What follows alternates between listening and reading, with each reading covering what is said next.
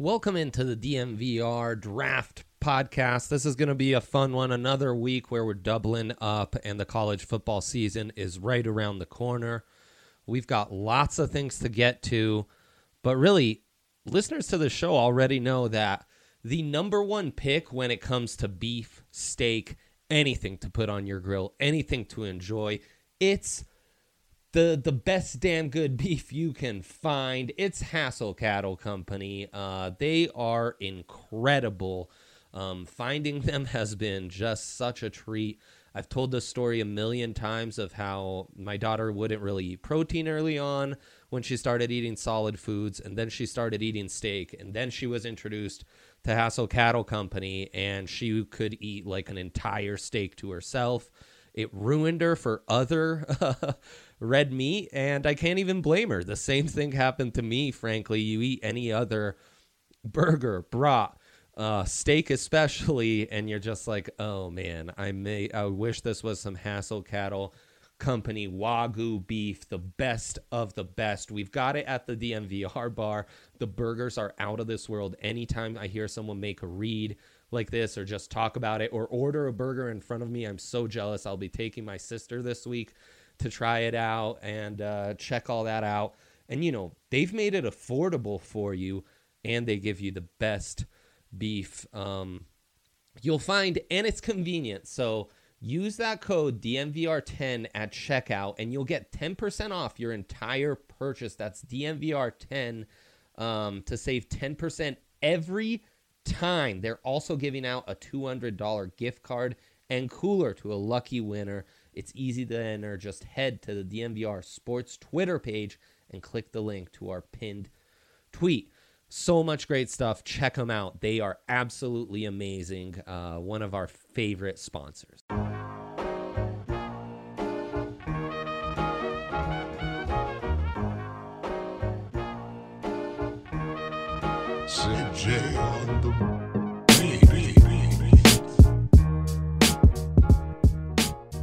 Welcome into the DMVR Draft Podcast on this lovely Friday. Sky's finally clearing a little bit here in Denver. It was joyous to drive down to the bar and actually see the Denver skyline. That was nice. That kind of freed some anxiety today. So that's wonderful. DraftKings Sportsbook is our presenting sponsor. Henry is out in Boulder doing stuff. So I am joined with Jake Schwanitz, Justin Michael. How are we doing, fellas? Fantastic. How you doing, Dre? Oh, great. Friday vibes all around, you know? Let's get it. Yeah. Always good on a Friday, right? Absolutely. And, um, you know, we're going to start this off since it's like one of the rare kind of draft nuggets to come out. Um, we might as well talk about it for a minute. It's uh, the George Paton quote that um, set Broncos Twitter on fire for a couple days to Peter King and rightfully so. And he's since cleared it up and given um, several different explanations and qualifiers to what he said. Um, for starter, though, the quote itself, does anyone have that handy right now so that we can give a little frame of reference here from Peter King? I'm Um, pulling it up. I got it right here. Word. Um, so this is the uh, the excerpt from Peter King's article. Mhm. Um, the actual quote, I guess, from Pay- Paton says, uh, "Plus, and this is not why we did it." Drafts Patrick Surtain, uh, but quarterbacks are available more than franchise corners every year, at least the last couple years. So I don't know what is that 25, 30 words, and everyone lost their freaking minds. Yeah. And the most important is that in parentheses qualifier, and this is not why we did draft Surtain, um, which, and this is something we've talked about. You know, you can, we love to analyze the draft and see kind of at large trends and what have you. But at the end of the day, all of these decisions are made in a vacuum with a couple guys on their board. And who knows, maybe the Panthers take uh, Surtain and then Jaycee Horn is the best cornerback remaining on the board. Maybe the Broncos do go in another direction there or trade down or what have you. Um, so you know, and he has explained that he he does. He said before the quarterback's the most valuable position um, in football. Um, but it is still an interesting quote to look at and kind of a draft trend to try and figure out. And I think one of the better ways to like analyze the actual market value of these two positions is to simply see how they've been paid over the last, you know, I started in 2010 to kind of track data on this. Um, and you know, it's who gets to a second contract and isn't getting paid like league minimum, like, yeah, we'll give you a chance as a fifth corner. Who's getting a second year contract and still getting paid like a starting level player, um, and who's making like top 15 money. And um, obviously, we can't go back and do that with anyone drafted after 2017 because they haven't reached the second contract yet. But with quarterbacks, guys who are drafted in the first three rounds, um, 15 from 2010 to 2017 were able to get starter level money with that second year contract. 28 weren't. Um, so you know you're you're batting about one to two there. You're batting about 30 percent, which shoot uh, any major league hitter would take, and most NFL GMs I think would take. And who knows? Maybe that means you drafted Paxton, you drafted Drew Lock, you're due at the next one, or it means you drafted Brock Osweiler, Paxton, and uh, Drew's supposed to be the next one, or what have you. As far as getting top 15 money at the position, 11 were able to succeed in that, 33 were not. Which again, for 44 guys drafted in that range, it's not bad. Um, of course, of guys not drafted in the top 100, not drafted in the three rounds, there are only three such guys that fit that label. And that would be Dak, Russell Wilson, Kirk Cousins. No surprise there. Um, interestingly enough, all those guys selected in years when the Broncos drafted a quarterback. I'm trying to think if Russ and Kirk were the same year. I guess I have it on my other sheet. I don't think so. Russ drafted, of course, the year Brock Osweiler was drafted. Dak drafted the year Paxton Lynch was drafted. Kirk Cousins drafted the year prior. That's the uh, Cam uh, Andrew Luck RG3 draft, and, and Elway wasn't in charge there, and I don't believe the Broncos drafted a quarterback that year, um, unless I'm forgetting Tebow. No, I think that was the uh, year before 10. that. Yeah. Yeah, there you go. There you go. Um, and then as far as if we isolated that to just first rounders, eight succeeding in reaching that second year starter money, 14 not. Um, so again, we're looking at a one to two ratio. Cornerbacks, there are truly so many drafted. So again, that's another caveat in this is when Paton says this, he's probably accounting for the fact that, well, there are only 32 starting quarterbacks in the NFL, 32 backups. Um, there are 64 starting level cornerbacks in the NFL. I mean, that's just the math of it. And with the way the game is played, it's really closer to damn near 100, right? At least 98. Um, so that's where this gets immediately skewed, and it's hard to look at um, apples for apples. And I think where Paton saves himself with this quote is the caveat of franchise cornerbacks. Because, fellas, I look at the top paid cornerbacks in the league and I see Jalen Ramsey, Marlon Humphrey, Tre'Davious White, Darius Slay, um, I'd probably stop myself at Jalen Ramsey, but at most I'd go as far as Tre'Davious White. Maybe I'd add Stephon Gilmore. We're talking about three or four franchise cornerbacks in the NFL. Like Pat Pete as well. I mean, there you go. Yeah, yeah.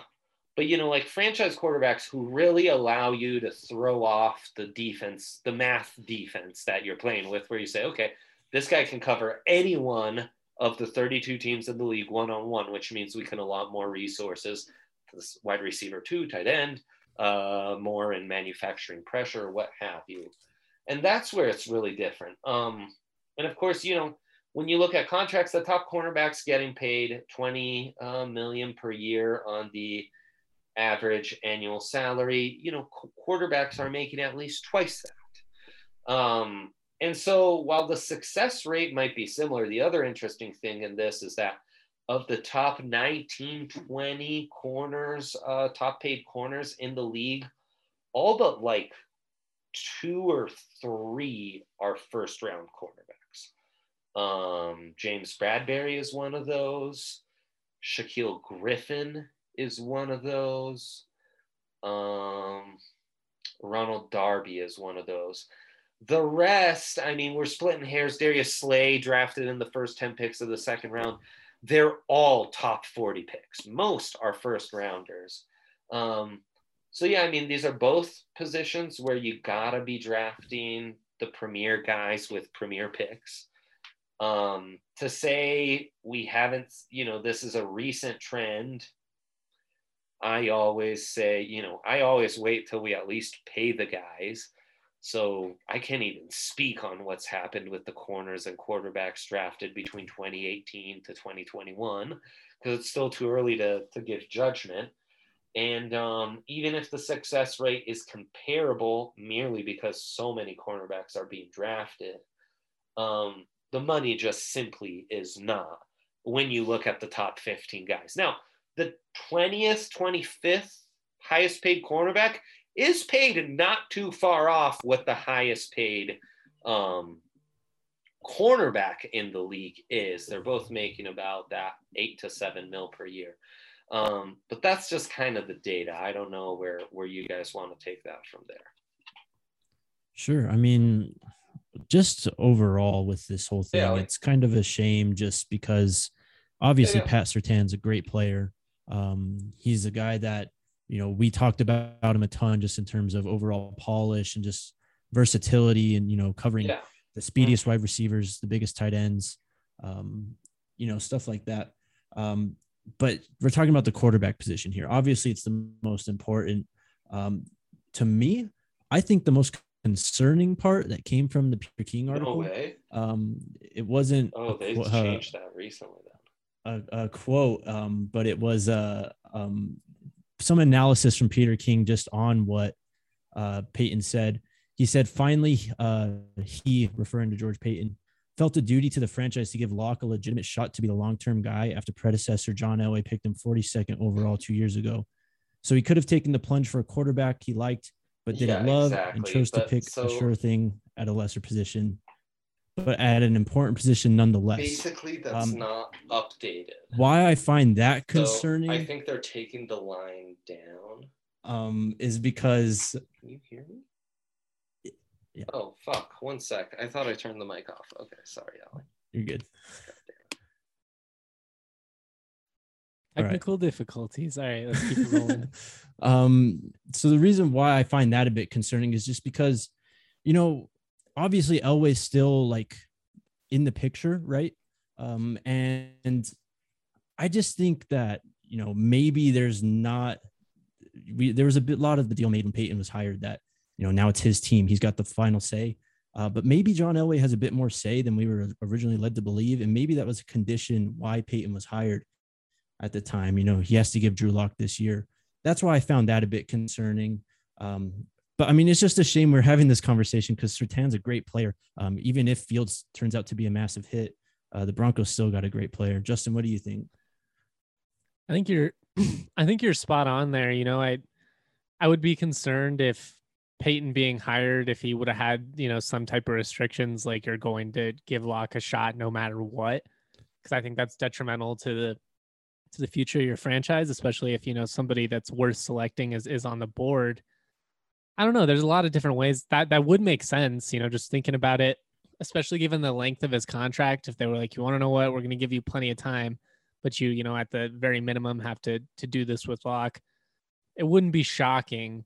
I don't know. It could also just be a, a situation where George Paton is, you know, just trying to be respectful of his draft principles, and you know, maybe one of his principles is just that it's too early to give up on a quarterback that you invested this much capital in, regardless of the fact that it was you know not his pick.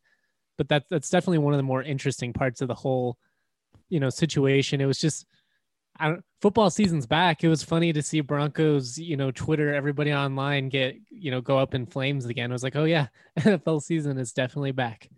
Yeah. i mean i think that's um, a really good point of that dynamic at hand you know um and we'll really never know. And what isn't mentioned is how much like was the Aaron Rodgers stuff happening last minute influencing right. Um, and you know, I, at the end of the day, for as much as we can go around it, it, it, I go back to a Michael Lombardi, the former GM of Raiders and assistant GM Patriots, lots of teams. Um, you know, talking about drafting a quarterback is all about having an appetite and having an appetite. There's also a bit of desperation, and there's also like a scheme fit that's right. And there's also just an urgency. The Bears probably had more urgency than any other front office to find a franchise quarterback and get that finally figured out this offseason. The Broncos are operating on a, under a new GM with potential uh, ownership change looming. There was no urgency, there was the opposite of urgency. Um, that's hard for a fan base that's just never been used to this kind of consistent losing. Um, and that feels like, look, man, we we've seen some of the highest picks in Broncos franchise history come by. So I don't want to really hear about some like, oh, well, actually, when you look at the numbers, the success rate for cornerbacks and quarterbacks is about the same because we had a top 10 pick two of the last three years, and you kind of got to maximize that, you know. And we've passed on Josh Allen right. and Lamar Jackson once already. Who did you just pass on this time? You know, it's a uh, opportunity cost is a big thing in this. Um, and it's something that the, the Browns have kind of been doomed with forever until they finally pulled the plug on um on Baker, you know, the trading out of the pick that became Deshaun Watson and trading out of all sorts of potential franchise quarterbacks. It's it's a rough dealio when you start to pass on too many guys. And just going back into the Vikings draft history, you know, we they were kind of the butt of a joke because they selected so many first round corners. Um, maybe Paton played a bigger role in that uh, than mm-hmm. originally thought because obviously he was assistant to Spielman, who was actually making the picks. Um, maybe Paton was kind of the driving force behind that. Also, in terms of Paton's uh, just view on positional value, I mean, he did take a running back with a top 35 pick this year. So, mm-hmm. I mean, I we talked so much about Javonte Williams. I love the player, but Absolutely. in terms of you know positional value. Yeah. Um, maybe not the best pick at 35 overall, uh, mm-hmm. as much as I love the player, but it is just concerning to see that maybe, um, maybe not concerning, but he's just got may have an unconventional way of viewing positional value, mm-hmm. and we're kind of seeing that unfold. You know. the other thing is he's coming from a front office that I mean, for lack of better words, had a full-on cornerback fetish, fam. Um, they, they yeah. I mean, just could not help themselves. And Zimmer came from Cincy, where they were drafting cornerbacks left, right, and the, they haven't totally all worked out. Trae Waynes, one of the top-paid cornerbacks, has. Um, that was drafted by the Vikings, but he's not even there anymore. You know, uh, Mike Hughes was just recently um, traded away. Not all those corners. Xavier Rhodes is another guy's. Not all those corners they have drafted in Minnesota. While they did all have some productive stretches, have maybe uh, lasted the test test of time, and none of them maybe even qualify as a franchise cornerback. So maybe that's why I, what I find more most appalling is why are you telling me about drafting franchise corners and quarterbacks? You, your record shows you've drafted neither. right.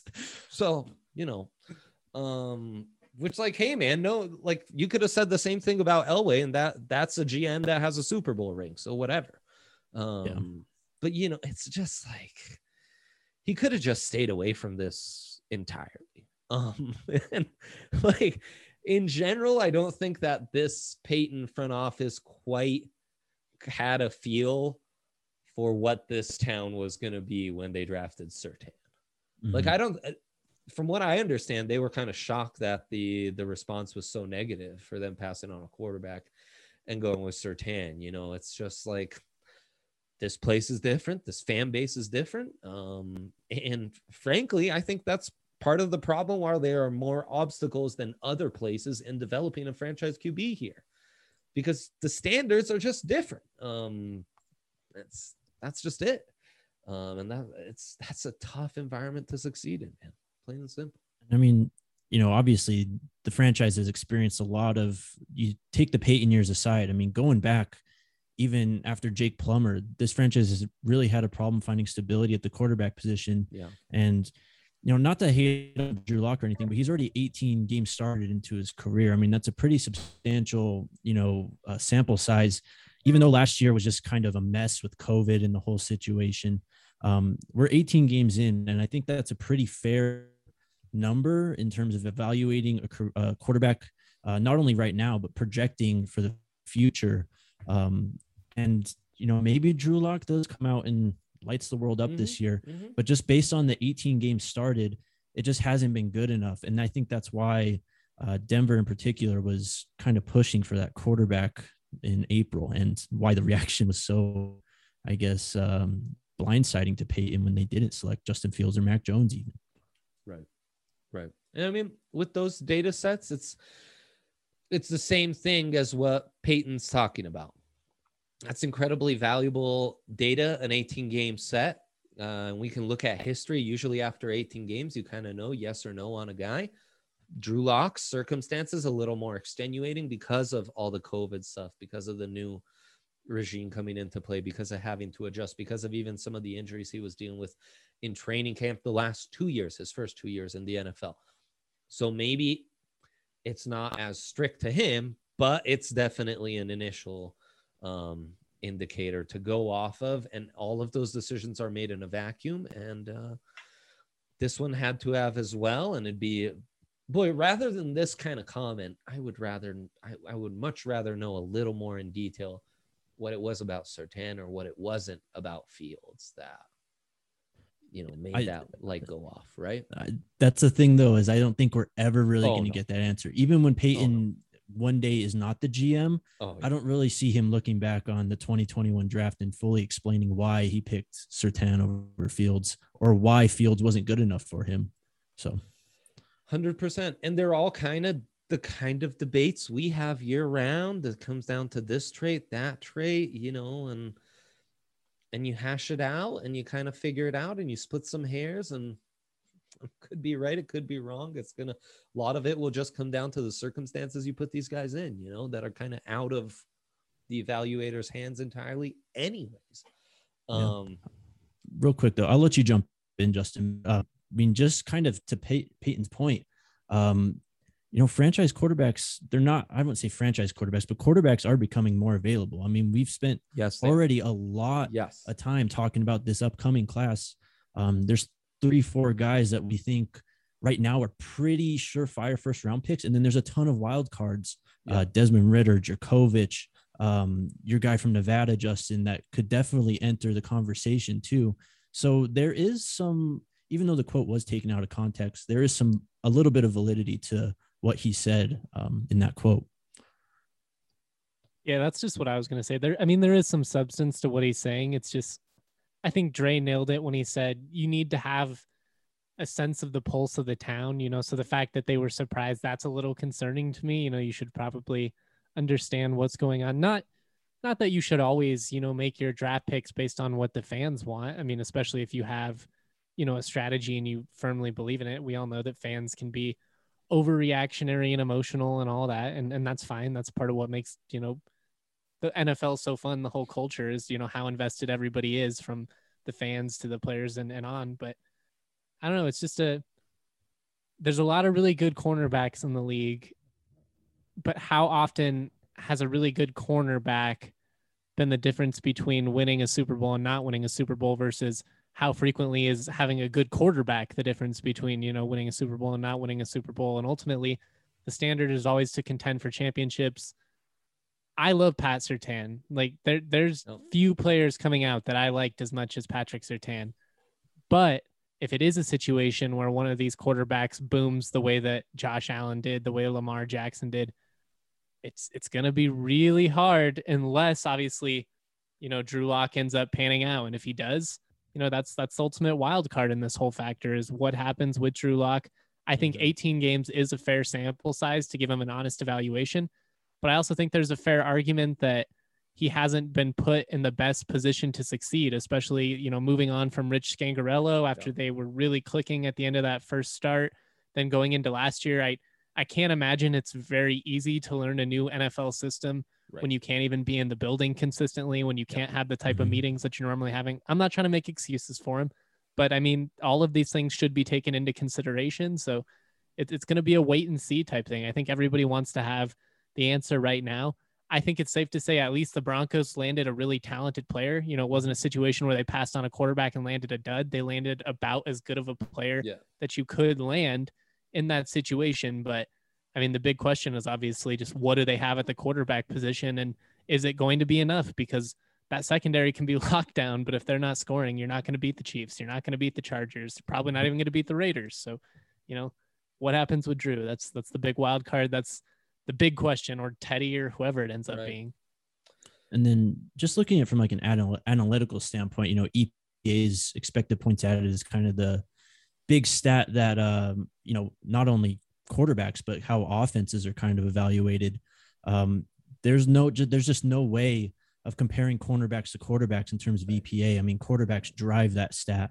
And even uh, Pro Football Reference, they have a stat approximate value uh, that kind of attaches a single number uh, Mhm. to a player for their given season that uh, more or less kind of gives an idea of how good they are. Drew Lock's approximate value, even as a rookie, was three, um, below average, and then last year it was five, which is about average. So it's uh, it's just, I mean, you're really hoping that he gets above that that average point, um, but we'll see how it all unfolds. Yeah, and the other thing is, I mean, well, while I was doing this, the thing I kept trying to tell myself was, well, what really matters here is how many defenses can I even remember that won a Super Bowl, even went to the Super Let's say just even big time contenders were the best player on the defense, and it was a defense that kind of led the way, was a corner. I don't know, man. I, I'm kind of drawing a blank. I guess that that Patriots defense that was That's what I was phenomenal. say, a couple years Gilmore, ago. maybe, Gilmore. yeah. yeah. Well, even Yeah. when remember when they added Revis too, they won that Super Bowl over Yep. the um the Seahawks that year when they added Re- Revis. Yeah. I mean, that came down to a play though, so we're splitting hairs here. We're probably having a completely different conversation totally. if Russell Wilson doesn't throw that pick, you know. You can say you could say Revis on some of those really good Jets teams too. I mean, they, they never made the Super Bowl, but they won. You know, they won double digit games and Went back to back AFC championships. Didn't yeah, and Champ Champ. You know, he he played in some big time games. You know, at- least Mhm. that 05 AFC Championship game. But it, it ain't many. it ain't many. Um, so uh, that's a tricky proposition to try and build your your team that way. And I mean, to your guys' point of there's more quarterbacks coming. Um, five, four, three, five. That's how many first round quarterbacks we've seen drafted in the last four years. Um, so yeah, we've seen five twice, four once, and three once. Um, but that's also part of like an over flooded market because we're more willing to take a roll of the dice on a first round quarterback than we used to because of the rookie scale. So, Mhm.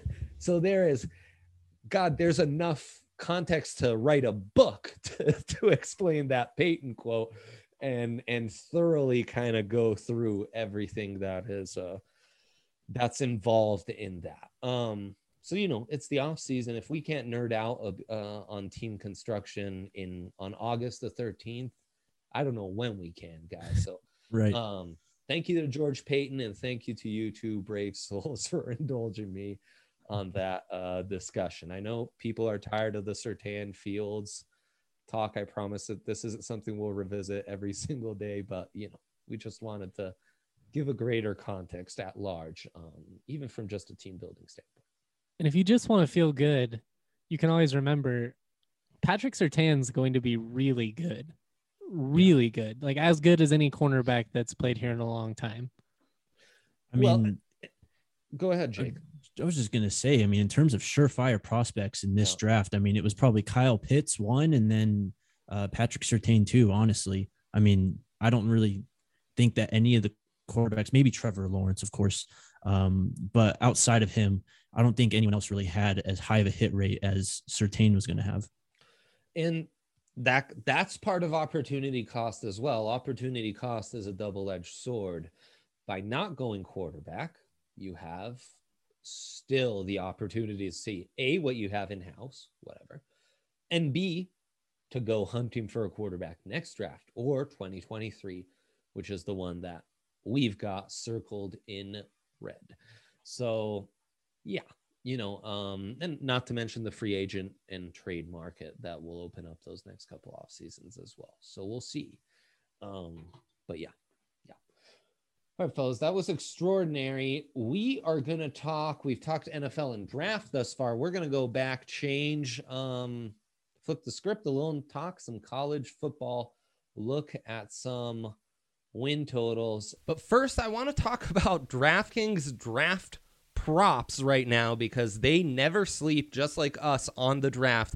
Sam Howell, all of a sudden, a favorite to be the first overall pick at plus 225 in, front of Spencer Rattler, Kayvon Thibodeaux, and Malik Willis. We've seen some massive movement um, from Willis above all, but I think Howell being the favorite is a new thing. Also, Matt Corral tied with JT Daniels. We're seeing Slovis kind of drop off. Derek Stingley DeMarvin Leal. So we're starting to see the quarterbacks pick up, and uh, it always picks up at DraftKings Sportsbook. Now they've got same game parlays. It's just incredible. All the deals they have. I've been like just raking it in with the 100% MLB profit boost. They're incredible. And right now, if you're a new user, you use code DNVR, you bet $1 on college football, which, like, we're going to have that who's the better future Clemson Alabama debate all year here. Um, so pick your poison, place that dollar bet, and you'll get a free 200 um, in free bets. That's promo code DNVR to get a free $200 in free bets instantly for a limited time at DraftKings Sportsbook. They've got all those props we've talked about before. They've got the draft stuff I just talked about. It's an amazing resource. You want to get ready for college football? Check out those props. It's just incredible. Must be 21 or older. Colorado only to take care of that uh, great deal for first time users. New customers only. Restrictions apply. See DraftKings.com slash sportsbook for details. Gambling problem, call 1 800 522 4700. Well, it's important to keep that wallet flush with all those great deals at DraftKings. Um, it's also really important to take care of your teeth especially now. I know we've been saving money here and there um, as a whole uh, the last few years, but you know it's it's time to get back at it. Make sure you take care of your teeth, and there's no better place for DNVR listeners than the hardcore sports fans at Green Mountain Dental. Uh, you know they're family owned; they'll take care of you. They're local. Um, and they'll do right by our listeners. I can tell you that much just from the experiences other people have had who've uh, you know gone in and let the good people at Green Mountain know that we we took them in there in Lakewood, and uh, even our staff. And you know, some have had infections and stuff, but then the people at Green Mountain Dental, which can happen when you have root canals or what have you, took such good care. Um, they're just the best, and you know, with keeping in line with the your general health and especially your oral health, you go in there. Uh, schedule a cleaning, X-ray, and exam, and you'll receive a free Sonicare toothbrush.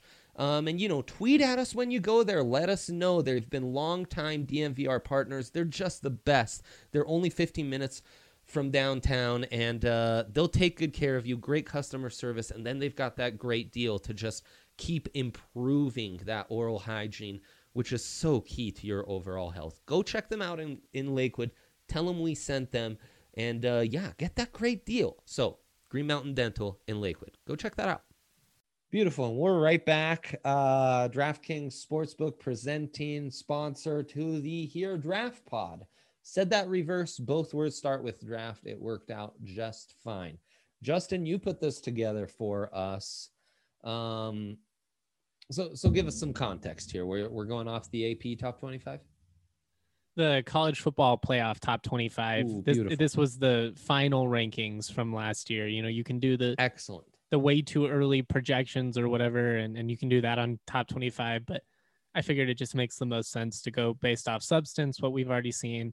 These teams finished in the top 25. They're obviously expected to be, you know, pretty good. I mean, things can drastically change from year to year, but yeah, I don't know. I just thought it'd be fun to kind of go through most of these. We don't have to debate about all of them, but sure. you know, kind of just talk about some of the ones that stand out. I think there's a couple of intriguing ones in terms of getting plus money uh, for pretty good teams that could, you know, rattle off double digit win seasons. So let's just kind of start. Let's just kick it off. Do we want to start at the top with Alabama and Clemson? I'd yeah. say first, let me start with what's really interesting. I love how you did this. So Justin put a sheet together for us of the top 25 teams.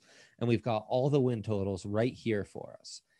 Of the teams who ended the year in the top 25, you've got three being pretty severely disrespected with the win total set at six and a half. And those teams are Northwestern. We remember the magical season they had last year.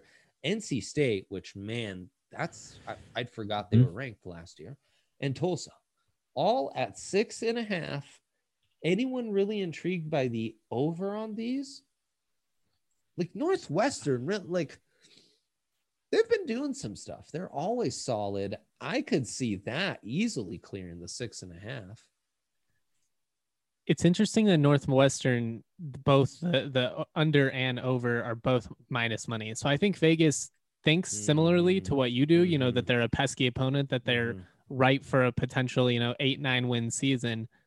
But I think it's just kind of a, a matter of them being, you know, safe. And, you know, it, it's always tough to say with some of these schools, you know, even like in Indiana, for instance, is seven and a half, which is probably pretty low with the talent that they return at quarterback and wide receiver. I, I like yeah. some of their pieces in the secondary as well.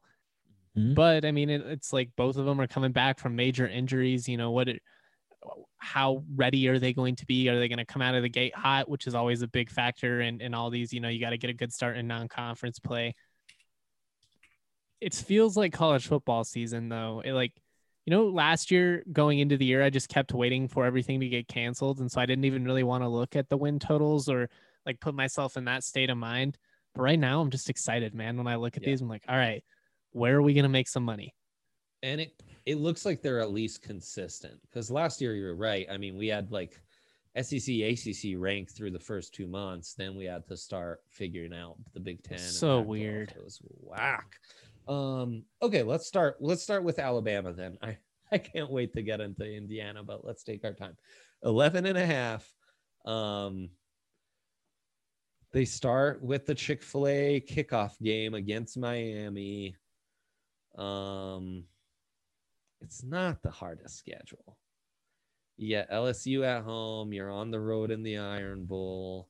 You get A&M on the road and Florida September 18th in the swamp. Honestly, if they got Florida three months later when Mullen's got his offense ticking, all of a sudden I'd be on upset watch there, but not so much now. Um, so I don't know, over 11 and a half guys, undefeated season as well. These are Clemson, Alabama. We're deciding are they going to go undefeated essentially, right? Right. You can get I it mean, at plus think... money, so at least it's it's somewhat intriguing. I didn't mean to interrupt you there, Jake. No, you're fine. You're fine. I was just gonna say, I mean, they have 12 regular season games. The over under is 11 and a half. Yeah. But then you got to factor in obviously the SEC championship game, which, I mean, it's been just kind of putting Sharpie on Alabama's schedule for the last few years. Yeah. Um, and then if they make the playoff, that's two more games there. So even if this team is just not what they were last year, 11 or 12 wins, I guess, would be the over. I think that's perfectly attainable. I mean, we've talked a little bit about Bryce Young, but he's a guy that live, live arm, um, and they're returning some talent and they're just reloading also in terms of recruiting. I think the over is pretty safe here, also at the plus money. I mean, I don't know. Is there any other sure bet, maybe other than Clemson for that? I just like that you can get them at plus money. That's the big yeah, thing for me. I don't, I don't, on principle, I don't love on betting on anybody to run the table in college football because I just think it's too weird. You know, even if you right. are the best team in college football, you can lose a kick six game against Auburn, and I've still not mm-hmm. gotten over that, and I never will get over it. But like, it's one of my favorite finales of all time. Oh, incredible. I still I mean, pull that YouTube video up. Yeah, incredible. Oh my god. My friends, when uh, we've been drinking, some of my friends from college, they'll pull that clip up and just watch the rage, you know, take over my face. Like, how dare get out of my house right now? But I think I think you know with the ability to basically bank on both of these teams making their conference championship games, and a lot of weird stuff could happen. You know, you never know, but the odds are in their favor. I like the over on on both Clemson and Bama, especially just because it's plus money. Like if one of them hits, you're probably going to come out on top. Clemson's the same thing. I mean, they open with Georgia, neutral field, you know, yeah. um, September 4th. Yeah, I mean, who knows? Maybe JT Daniels has the game of his life, and then October second they get BC, who's going to be pesky. They're going to run the table otherwise, though. Um, Mhm. like this team kind of underachieved last year, but still was like gangbusters. They're going to be just fine this year. So there you go. I think we start with two overs. Ohio State, the more interesting one, they're set at 11 here. Um, out of conference schedule is going to give us Oregon against Ohio State. Outside of that, it's a pretty standard Big Ten schedule. I mean, you got to travel to Indiana. You also have to travel to Michigan. Um, Yep. so And there are some games that can, you know, a little bit iffy, but we're talking about Ohio State here. I still don't think anyone in the Big Ten is really up to that level, even with the uncertainty at the quarterback position. I mean, we're talking about Ohio State, Master Teague's back. The run game's just still going to be on fire. I, I just have a hard time seeing this team underachieve that 11 win total. A lot of unprovens though at the quarterback Lots, position with these top five teams. You know, we we know what we saw from DJ in a small sample size at Clemson, but Yeah. again, you know, there we have seen situations like at Ohio State where somebody, you know, catches catches lightning in a bottle real quick and looks incredible, and then you know, Cardale Jones comes back to life. But I, I don't foresee that happening. I'm just saying, you know, with all these top five teams, it's, it's a lot of unproven, and that could always throw a wrench in all of these. Right. So I was surprised close- how low Notre Dame was, though. it's almost eight close and a to a stay away, Ohio State. But I think like everything you guys just said, like gun to my head, I'm taking the over. And it's Yeah. because even if they of the top three, they're the one I have less confidence um in going undefeated, but like I still have a nice margin there to clear 11 um because I'm I'm feeling pretty good about them being able to you know like make their conference final and hmm get all that done. Um, Justin was just saying about Notre Dame at eight and a half.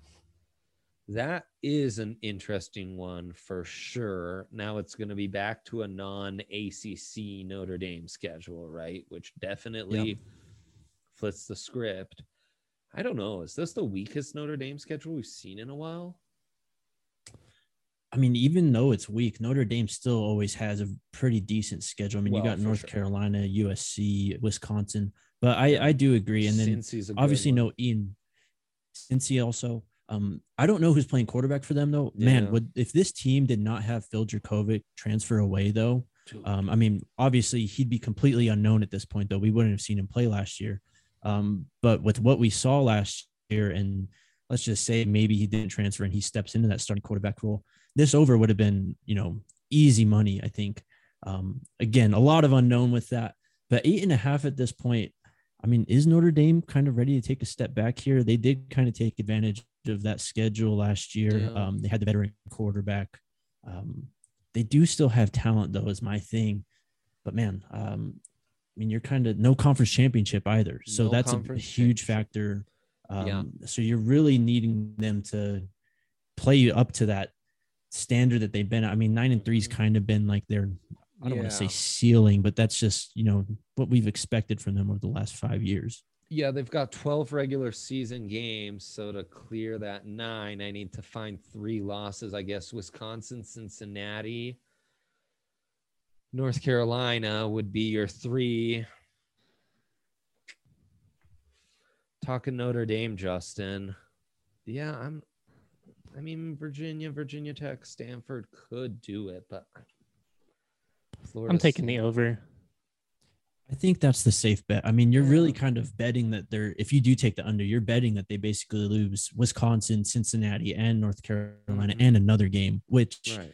I don't really see happening. I mean, even if they go one and two in those big three games that we mentioned, um, that's still hitting the over. I mean, maybe you get a Stanford loss or something out of nowhere, but I still think, you know, gun to my head, I think over is what I would land on here, um, Well, just and I- because. I know what you're saying about Book. Um, I also kind of felt like he was holding them back. Like if they were to ever find a quarterback who kind of pops for him, with the Mhm. way they've recruited the O line and uh, you know the way they've been dominant on defense, they could take a you know that next step. Um, geez, we're just hammering these overs, huh? I mean, they're all in different conferences though, so that's you got to keep that in perspective too, That's right? true. I mean, they're not all playing each other yet, and even if they do end up playing each other, that probably means they all hit the over. So Yeah, yeah, fair enough. Um, and then we have A and M at nine and a half. We are high on their talent. Um, and we've kind of talked about this before. They have some pretty easy road games in the SEC. LSU, Ole Miss, Missouri. Those are your road games in the SEC. Arkansas. You get Bam at home. Uh, you got South Carolina and Ar- Auburn at home, and like you're playing none of the big dogs in the East. You don't have Mhm. to face Florida. You don't have to face Georgia. So it's a really easy schedule. Um, I think they'll still lose to Bama. I could still see them losing another one of those. 10 wins feels really achievable for this team, though. Yeah, it does. yeah, I mean, even last year they, I mean, oh. the impact players were still a bit young last year, but you're not having a Kellen Mond kind of come in, so that's obviously the wild card. But still, even Kellen Mond wasn't, you know, lighting the world on fire every week last Right. year, and they still easily hit over ten wins. Yeah, no, I think we're we're on the right track here. Um Oklahoma set at 11? Is that right? Yeah, Wow. So it's a little high for my for my taste, especially in a wacky conference like the Big 12. I mean, if if Spencer Rattler completely booms this year and takes his game to the next level, it's probably probably fairly achievable because I think even the second best team in Iowa State talent wise is is still a you know a gap below Oklahoma, but I don't know. That that's that's a lot. You're counting on them to win 12 games if you take the over and right. I I don't know if that's going to happen. So that would Again, no Big 12 championship game. Oh, okay. So they, I mean, you're either pushing because they have one loss or they're going undefeated and you're winning. Yeah, take take The under. value's not really there. Yeah, take the under. Yeah. Plus Oklahoma State on the road to end the season. They'll have Iowa State right before that at home. And look, I believe in Texas and Sark this year. Um, I think that game's really going to be. I mean, it's always kind of a coin flip either way because it's a just a big rivalry game. Yeah. But I really think that Texas is going to bring it this year and really challenge them.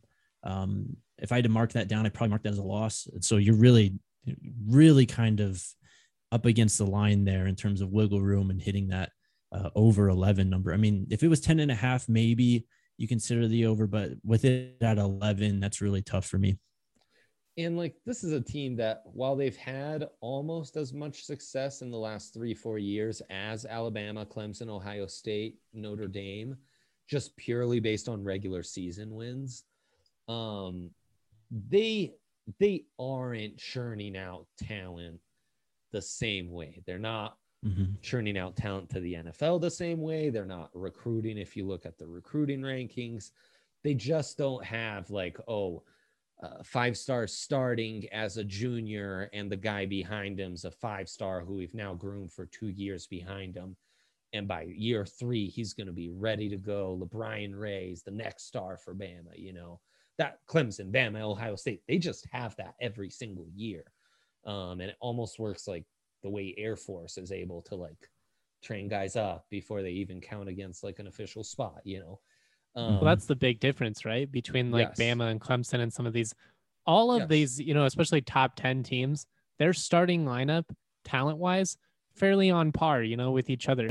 The difference is the depth. The difference is when you're at Alabama or Clemson, Mhm. all four, you know, people in the depth chart are as capable of, of fulfilling and coming in and could probably start anywhere in the country. Right. And how much you were able to groom and develop that starter before being thrown into the fire. So now he's not like all of Tennessee's starters who have developed bad habits and don't know how to win and like don't know what winning culture is anymore. No, these guys have been like plugged in, dialed in to perfection.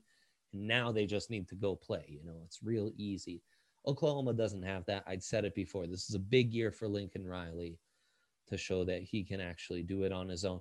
They've also lost DCs lately. You know, like there's a lot to be that's churned out over the last few years at Oklahoma that they need to prove they can handle that kind of turnover.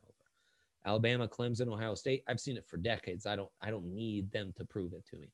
Oklahoma post Stoops, Stoops had set that structure up. I wouldn't be questioning Stoops the same way. Lincoln Riley though, he's got to prove it to me. Oh, and I love Lincoln. Florida, Dan Mullen, nine wins. I love Dan Mullen, but I, I don't I don't know what to make of this team. So much were those three studs, Trask, Toney, uh, Pitts. Like you lost all three. I that was mm-hmm. the entire team a year ago. Um, yeah, I, I can't remember the quarterback's name right now, but you're actually getting a Dan Mullen quarterback yep. coming in this year, a guy who is actually Emory a dual Jones, threat. right? I yes, I think that's his name. Yeah. Um, and they have a loaded backfield too. So, you know, they're going to be able to run the ball, I think, pretty easily. But you got to travel to LSU. Um, you know, maybe LSU's not as strong as they as we're used to, I guess. But I mean, you get Alabama at home. Uh, of course, you got the neutral site Georgia game. I, I mean, I kind of want to hit the over here because I mean, you factor in the SEC championship game. Maybe they make it. They'll probably lose to Bama, right? Um, but then you got a bowl game also. I think that extra bowl game is what really pushes them over into that double digit mark. But I do understand your concern here, Dre. Um, I don't. Maybe this is a stay away actually because I want to take the over. I'm just not confident in it though. I don't think bowl games count. Just oh, just they don't. Okay, like gamblers are aware. I think it's regular season only. I'm not even 100 percent sure that conference championship games count, but I think that's technically a regular season game still. So that yeah, would, but bowl think, game would not. I think you're right. Um, so like 12 games, there'll be dogs to Bama, even though they're at home, and Georgia, even though they're at home. And I wouldn't put it past them to lose to Kentucky on the road, just because Kentucky's been doing some stuff lately. Um, but you know, that's three. There's a push. That's nine and three. If you lose to Kentucky, if you win against Kentucky, you're ten and 10 and 2 there's a lot of talent though um i'm kind of leaning towards betting on that again though i'm i'm a mullen guy so you know you kind of mm-hmm. now that we get now we get more into preferential stuff rather than like uh yeah this is the smart play. I think i'd take the over hesitantly but just for the reasons that you said. I mean i, I trust dan mullen. I'm not necessarily on in the Dan Mullen fan club or anything like that, but the guy's a, a proven offensive guy. I think you know he's you know there's reason to believe this team's going to be competitive, but the uh, one of the ones that's really interesting to me is Cincinnati at 10. Yes. Because they play a deceptively tough schedule. You, they should do pretty well in the AAC. I'm not really worried about that. But, you know, they do play Notre Dame. I don't know. You, you got Ridder coming back at quarterback. You've got a lot of defensive talent. I want to take the over, but I don't love that you don't get it at plus money. You get it at minus 105. Notre Dame and Miami on the road. I mean, Notre Dame and Indiana on the. Why would I say mm-hmm. Miami when I meant? um, two places have never been more different. Yeah, that's true. That's true. Um, yeah. I, I think it's a stay away for me. As high as I am on Cincinnati, I don't know. I mean, I, I think they have the talent to compete with either of those teams. It wouldn't shock me if they won both, but it also wouldn't be that surprising if they drop both. And at that point, you need them to run the table. That's a tough. That's a tough call just to even push. Yeah, and the numbers at 10 too, right? So you got to hit 11 wins, which is what concerns me. You really only have that one game wiggle room. And we already highlighted um, three games here that could really actually push Cincinnati, and all three could be losses. So yeah, I mean, I'd stay away from this, but if I had to bet, I think I'd take under. Even though I, like you said, Justin, I love Cincinnati this year. Yeah, and it's not so much Ridder. What has me intrigued by Cincy is how much defensive talent they're bringing back. Gardner's going to be a stud corner. Myjai Sanders is going to blow up. Um, Their secondary is going to be sick. Yeah, dude. Mm-hmm. And, but if this is how we're leaning, maybe we take the over on Indiana. I want to. I'm now. I'm really enjoying this because we get out of the blue bloods and stuff, and into more teams like Indiana and what have you. So, um, I don't know what made me think of this, but honestly, um, I I kind of wonder if George Paton's doing a little work for uh for Manscaped because I felt like that whole uh, quarterback cornerback comment was uh was really busting the balls of people like us. Manscaped won't bust your balls; they'll take good care of you. Um, and you know all that you've got going on downstairs. um, yeah, like uh, you know they've they've got all the best deals you could ask for. You can get 20% off plus free shipping with the code DNVR at manscaped.com. Um, that's an incredible deal. And you'll get, you know, that's all to stay nice and tidy, uh, you know, in, in your downstairs and make sure no one's busting you. Uh, you've got the best products there is. Um, you know, the, the lawnmower is amazing. We uh, we love their creams and ointments, especially in the summer, especially going out. I know the boys have been on the field. You can always benefit from the the toner and all their great products. Um, they're really, you know, just such a great partner, and uh, we enjoy all their products. Uh, so definitely go out, use that code DNVR, and get yourself that twenty percent off, man. That's a really great deal. Check them out. Indiana at seven and a half, man. That's it's juicy, isn't it? It's juicy. I mean, you you can get the over at minus 105, which isn't great, but it's good enough to where you're still going to make, you know, decent money. I don't, a lot of those early ones I like just because they were plus money, but I think logically Indiana winning eight games seems pretty reasonable to me. Yeah, I think so too. I mean, of course, it all kind of hinges on Penix coming back and being yes. able to be the player that he was. Um, I mean, they took it to Ohio State last year. They lost by seven. They could have easily won that game. Um, you get them at home this year. You have to travel to Ann Arbor to play Michigan. I don't think Michigan's really a threat uh, wow. this coming year. But yeah, that Cincinnati game, you got to travel to Iowa to open the season too. So even though this schedule does look pretty tough, I think the talent on this team gets them over that seven and a half hump. Um, I would take the over with Indiana. I think, I mean, again, all depends on Penix. If he's healthy, um, and I think all reports coming out is that he's playing and yeah. looking okay. So just with the information given, I would go with the over here. I mean, it all comes down to the Cincinnati game, really. Right. Because I could easily see eight and four with your four losses coming at Penn State, um, Ohio State at home, at Michigan, and at Iowa to open the season. That's those are four reasonable losses. Michigan total toss up. Iowa, I mean, if it's the Indiana we saw a year ago, total toss up. Penn State total toss up, frankly. But mm-hmm. it comes down to the Cincinnati.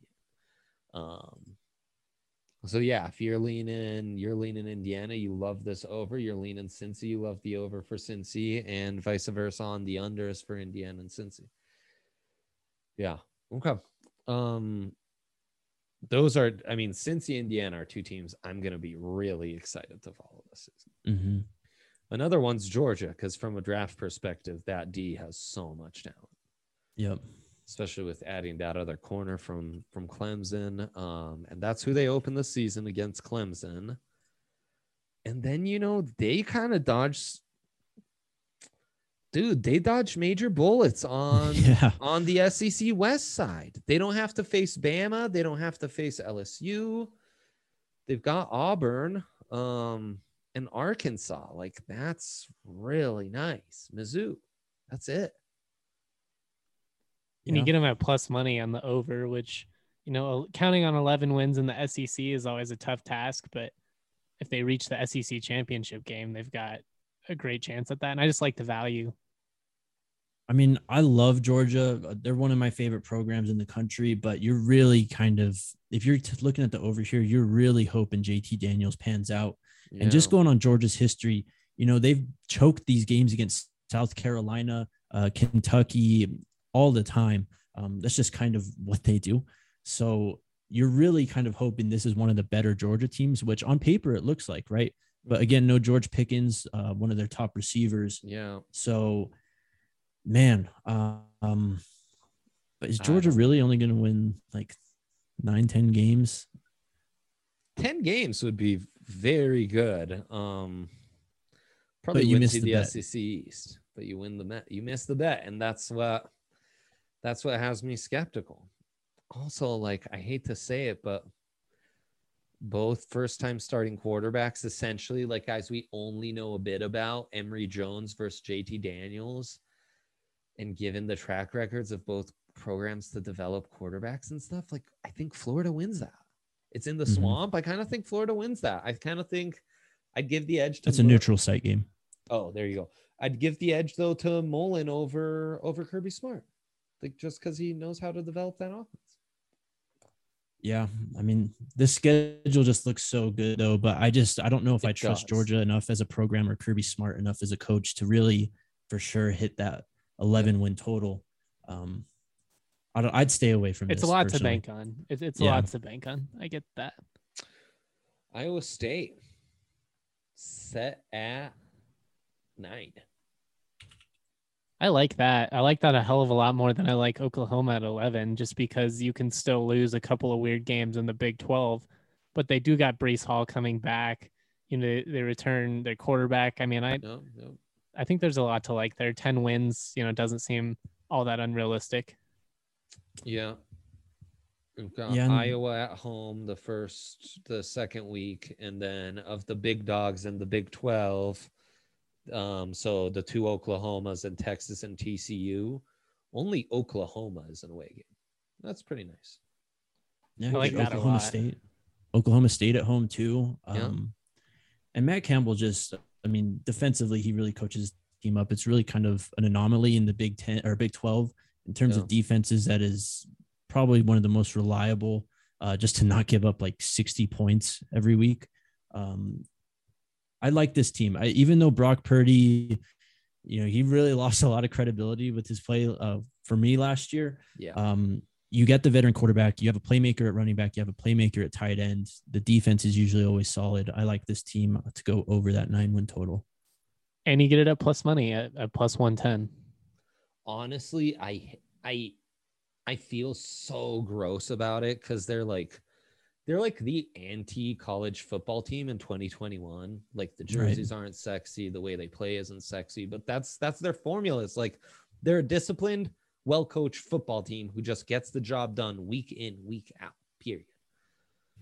So yeah i i feel gross about it and i love that. It's i it's an it's a non-sexy over that i love because i hate it and i love that i hate it. So there you go I feel Um, about as confident in that one as I do with anybody in the top 25. I mean, Bama and Clemson are pretty good locks, but again, you know, counting on 12 wins is, is tough. Counting on 10 wins from Iowa State, I like that.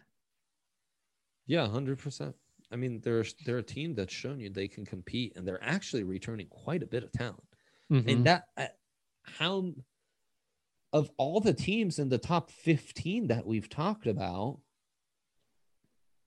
is there a more accomplished backfield than that than Purdy Breece Hall? Uh, I don't think so. I mean, maybe you throw Oklahoma in there. They're Yeah. bringing back Kennedy Brooks, uh, a guy who didn't play last year, um, but still kind of a more unknown. And I definitely take Breece Hall over him, even if he played last year. So Right, maybe UNC that's coming up, but no, they lost both their starting running backs a year ago. Georgia, Zamir White, JT Daniels. At least we've seen Daniels start other places. right. But I mean, shoot, that tells you how much of an advantage Iowa State had. And I mean, I always, when I'm making college football bets, that's one of the first things I look at is how reliable is that backfield going to be to carry this team. And then I look Mhm. at the head coach. Well, shoot, uh, the Cyclones they win both of those. Yeah. quite a nice trifecta there to make you feel pretty, uh, pretty confident, pretty secure in that pick. Um, let's knock a few of these out before we go enjoy our Fridays and uh, salute you all. Coastal set at 10. That's Unlike um some of these other, you know, like Cincy loaded up on big name schools. This schedule's a joke. Yeah. It's terrible, man. It's horrible. Citadel, Kansas. Kansas is the only Power Five opponent they have. And I mean, that's not even their toughest game. They got to travel to Appalachian State, which is probably going to be their most difficult game. Yep. Um, I don't know. You play Georgia Southern uh, away. You know, defending that hybrid triple option offense is always a tough, a tough deal. Um, they do return Grayson McCall though, the quarterback who played pretty well for them last year.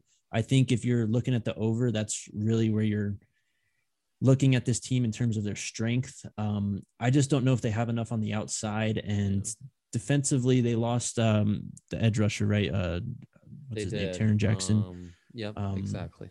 So you're really kind of, and just last year was really just like a perfect storm for Coastal, right? Totally. So I don't know. I mean, I could you could easily get burned on this over though, just because of the or on this under if you take that because of how easy the schedule is though. Yeah. Right. That really is the dilemma here. I just I just kind of hate it and don't think I'll be watching that much coastal. Yep. Same. Yeah. I- Yeah, I don't know enough about them to give an honest assessment of whether I trust it or not. I like the schedule, but I mean, we've seen that a lot of times where a team kind of comes out of nowhere. Yeah. They have a flashy season and then everybody expects them to continue it up and they follow it up with like a seven and five campaign. Minnesota That'd be pretty years ago. disappointing. But yeah, Right. exactly. Um, yeah, Minnesota was that two years ago. There's definitely a couple of these we've talked about who won't even be ranked. Um, and Coastal would be one of my top guesses. Now, most likely they're a one, two loss team that's duking it out with App State to win the Sun Belt, right? Like that'd make a lot of sense. And they're right around Mhm. 18 to 25. But yeah, I'm just I'm just not investing much in that. North Carolina, because they have Sam Howell, because they've been churning out some talents this is an interesting one and um geez scheduling gods were nice to them um Yeah, nine and a half. It seems. I mean, for a for a team that returns a quarterback as experienced as Howell, schedule's not all that daunting. no clemson guys Yeah, Yeah. that's I, I like ten wins. that's huge yeah you have notre dame that would be the one game i mean if we were setting the lines in the preseason you'd expect them to not be favored in everything else they would be favorites by at least four or five points making these out ahead of time I I mean, I love North Carolina. I love somehow I think this team really has a chance to be in the conversation at least up until November again this year. yep Um, but just going back to last year, there were some really head scratching losses. I mean, the Florida State loss was absolutely horrendous last year. Uh, they also lost to Virginia by three, two. And, you know, the schedule does look favorable for them, but you also have a couple tough road games, I think, outside of Notre Dame, even. I mean, Pitt is returning their quarterback who was hurt last year, and that team was frisky at times. Same with NC State. Um, they have to travel to play them also. Um, I don't know, man. I I want to take the over. I just don't think I leave enough in the team, especially after losing your top two receivers, top Mhm. two running backs. Running backs. Uh, you have the quarterback, but um, I don't know if that's enough for me. I know they're the reverse Iowa State. They have all the sizzle, but you wonder if there's enough substance to get you through and uh, get you to the finish with double digit wins. I'm, I'm kind of a Mack Brown believer, though. Um, but yeah, I'm He's been impressive, yeah. On this, I'm kind of skeptical on this line. That's where you're leaning to, Justin. Skepticism. Yeah, I think I think ten wins is fairly safe. It, it would ten and a half would have made me feel pretty nervous, but you've got some wiggle room there, even if you do lose to Notre Dame. I, I, I like a shot at ten wins with this team, just given the experience they return at quarterback. I like I like Mack Brown. Again, he just feels like one of those guys that's going to win you eight, nine, ten games every single year. Not necessarily the best coach in college football or anything like that. Just consistent, and that's really all you need. Let's Iowa. Oh, go ahead. Justin sorry. convinced me. I'm I'm just gonna bank on my team here. I'm gonna go with the over on UNC. if you're not in on UNC, I don't know how we can expect the audience members to be because that'd be like if That's I was if I was out on CSU or Hank was out on CU, they'd be like, "Well, why the fuck would I touch that then?" true, true. Let's touch on a couple more interesting ones here at the end of the line. Like uh, you've been talking Texas a lot. Their number set at eight. Um, Jake. Yeah, Texas. I mean, kind of a lot of unknowns. Just, I mean, just looking at the quarterback position, really. Um, the schedule does look pretty favorable Yeah. in terms of you know traveling. I mean, you get Iowa. Oh, you do have to travel to Iowa State, but you get Oklahoma State at home. Um, I mean, traveling to TCU isn't a big deal for Texas, I don't think. But my thing is it's Texas, man. They though they have these slip ups against Baylor, against Kansas Yeah. State all the time. As much as I love Sarkisian, and I think that he's really going to be the guy that kind of gets Texas going the way that everyone thought Tom Herman would. I I'm just I'm nervous here. I mean, the number is eight though, so I think nine is definitely attainable for them. Um, which is why I would probably lean the over. It is plus money also. Um, but I'd be nervous taking that over just because of Texas's track record losing games that they should win. Yeah. I feel like I an eight and four make of it. season could really burn you with Texas this year, where they lose, you know, one or two really Right. dumb ones, and then they probably still upset Oklahoma in that process because that's what Texas does. But But think that's a it's an- push. So It's another blue blood losing True. a yeah, I'm in kind of wait and see mode. Like once Texas shows me they can get back to winning, like like Mullen did at Florida, then I'll be I'll happily Right. jump on. Um, you were talking Iowa for a sec there, Justin, an opponent that the that CSU has on their schedule. Their number set at eight and a half, always one of the better coached squads in the country. We always have our eyes on their O line, especially. How do you see this? Eight and a half is a lot of respect. yeah, I, I'm pretty high on Iowa going into this year. They return a lot of production. It's going to be a brutal game for CSU, unfortunately. Yeah. Um, just speaking honestly, like the yeah. it's it's going to be a tough one. Going to Toledo is going to be tough too, but especially back to back, getting those two. Um, Mhm. I don't. It's just it's tough in the Big Ten because Iowa they're always one of those tough teams. They're going to be competitive in any game that they're in. yeah. But for me, it's just always a matter of do they have enough juice yeah. to get you know through the Ohio States of the world, and in this year, do they have enough juice to you know get through the Indianas of the world, those type teams? Yeah. you know, we've talked about how Northwestern could be pretty good. It's just such a brutal conference that I, I think I'd probably stay away, but I do think that Iowa is going to be really good this year. So I, I guess I guess I would lean over, but it would make me nervous. yeah, I mean, I'm s- I would stay away from this just because of how Iowa plays. I mean, there's a lot of games that are Yeah. 13 to 10 going into the last two minutes that really just hinge on one play in those final Here, um, minutes. You do That's have the to argument travel. for CSU, by the way. Just if, if CSU were to pull off an upset, it would be like because they won 14 10 or something like Right. that, you know, like a dumb game. Right. You do have to travel to Wisconsin. Uh, they play Iowa State again after taking that year off from the Yeah. rivalry last year. Um, you know, Penn State really at comes home down though. to Iowa State, right? Yeah, I think so. I mean, but we uh, we already talked about how we like Iowa State, so I think Yeah. we could safely, or I don't want to say safely, but we could chalk that up as a loss.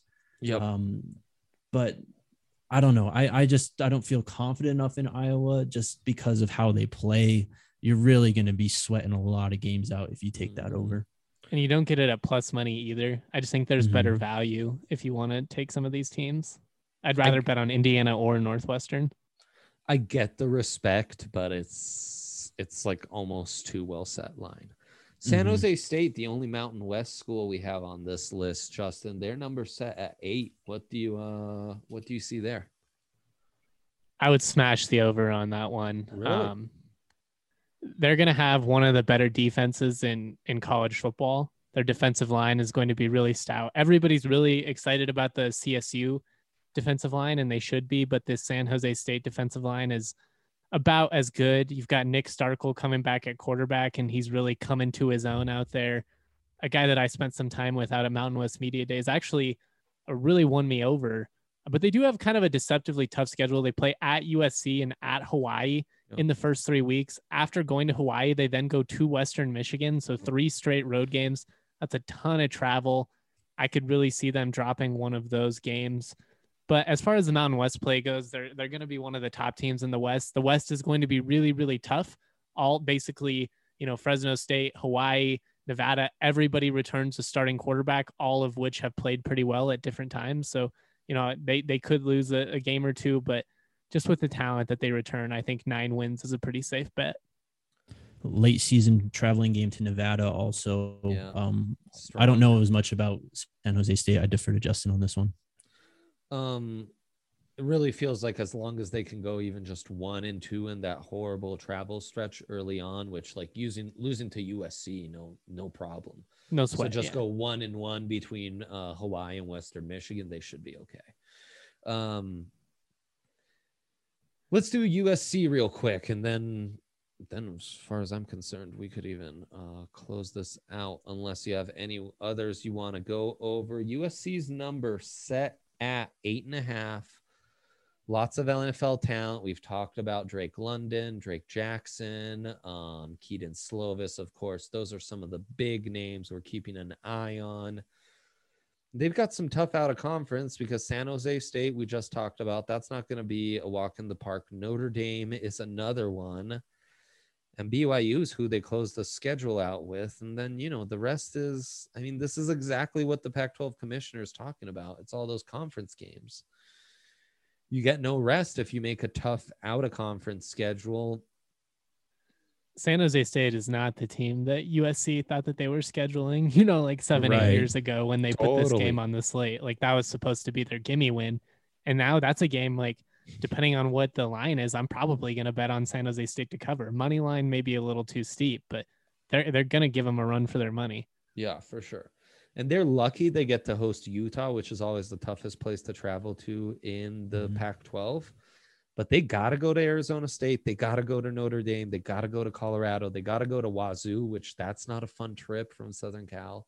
Um, yeah, I, I'd take the under here.